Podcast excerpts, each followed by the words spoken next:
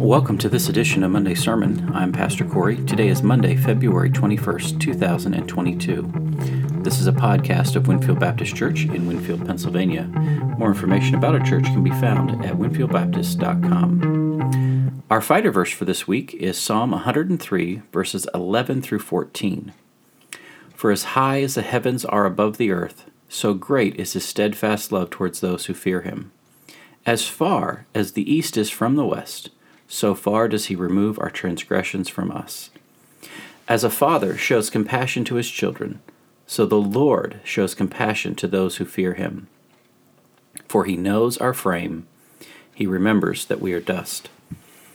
As we continue to memorize Psalm one hundred three, we are getting deeper and deeper into the benefits of knowing God. Here in our verses for this week, we see the greatness of God's steadfast love, the removal of our sin, and the compassion of the Lord. God is not like us. He knows all things.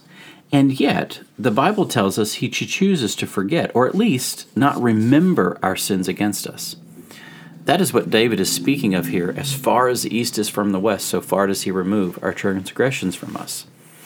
All of that flows out of his steadfast love. And that love is as high as the heavens are above the earth. Notice here, David is using language to show us how great God's love is for us and how certain his removal of our sin and guilt is. It is complete. It is the compassionate heart of a father who sees his child, when small and unable to care for themselves, steps in and picks them up, or when they fall and skin their knee, wraps them in his arms. It is a move, an action towards us when we're in need and help of protection. These verses, when we ponder them, should make us shout, "Bless the Lord, O my soul, and all that is within me." Next, let's be reminded of the sermon text from Sunday. On Sunday, we looked at Proverbs three. Many have memorized Proverbs three, five, and six. Trust in the Lord with all your heart. Do not lean on your own understanding. In all of your ways acknowledge him, and he'll make your path straight.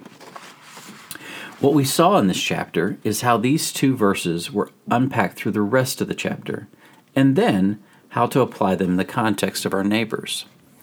First, we, we learned that we can trust God because he's a good father, and in his goodness, he shows us love in discipline, leading us in paths of peace, giving us life and protection, and bestowing upon us confidence for bold living.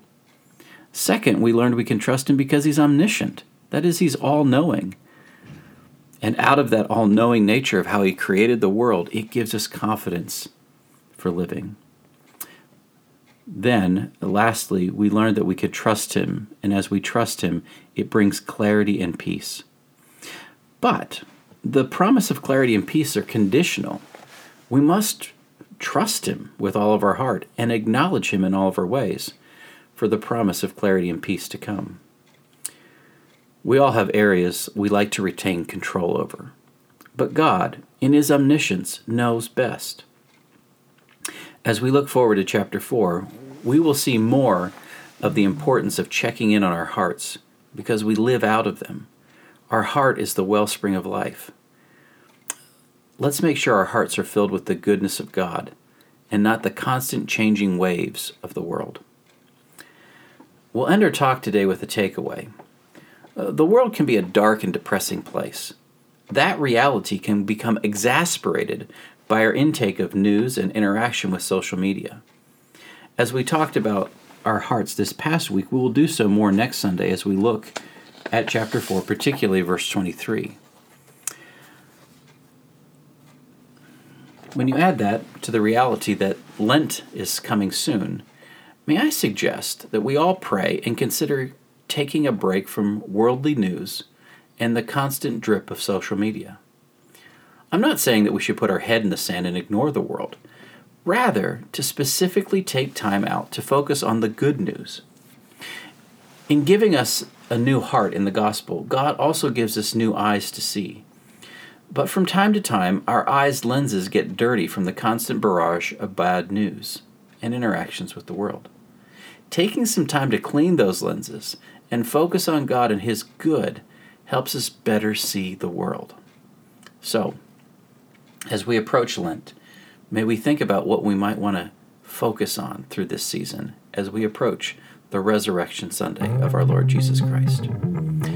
Thanks for listening. I hope you will tune in next Monday as we continue to be encouraged by the Word. Until then, I'm Pastor Corey, and this has been an episode of Monday Sermon, a podcast of Winfield Baptist Church.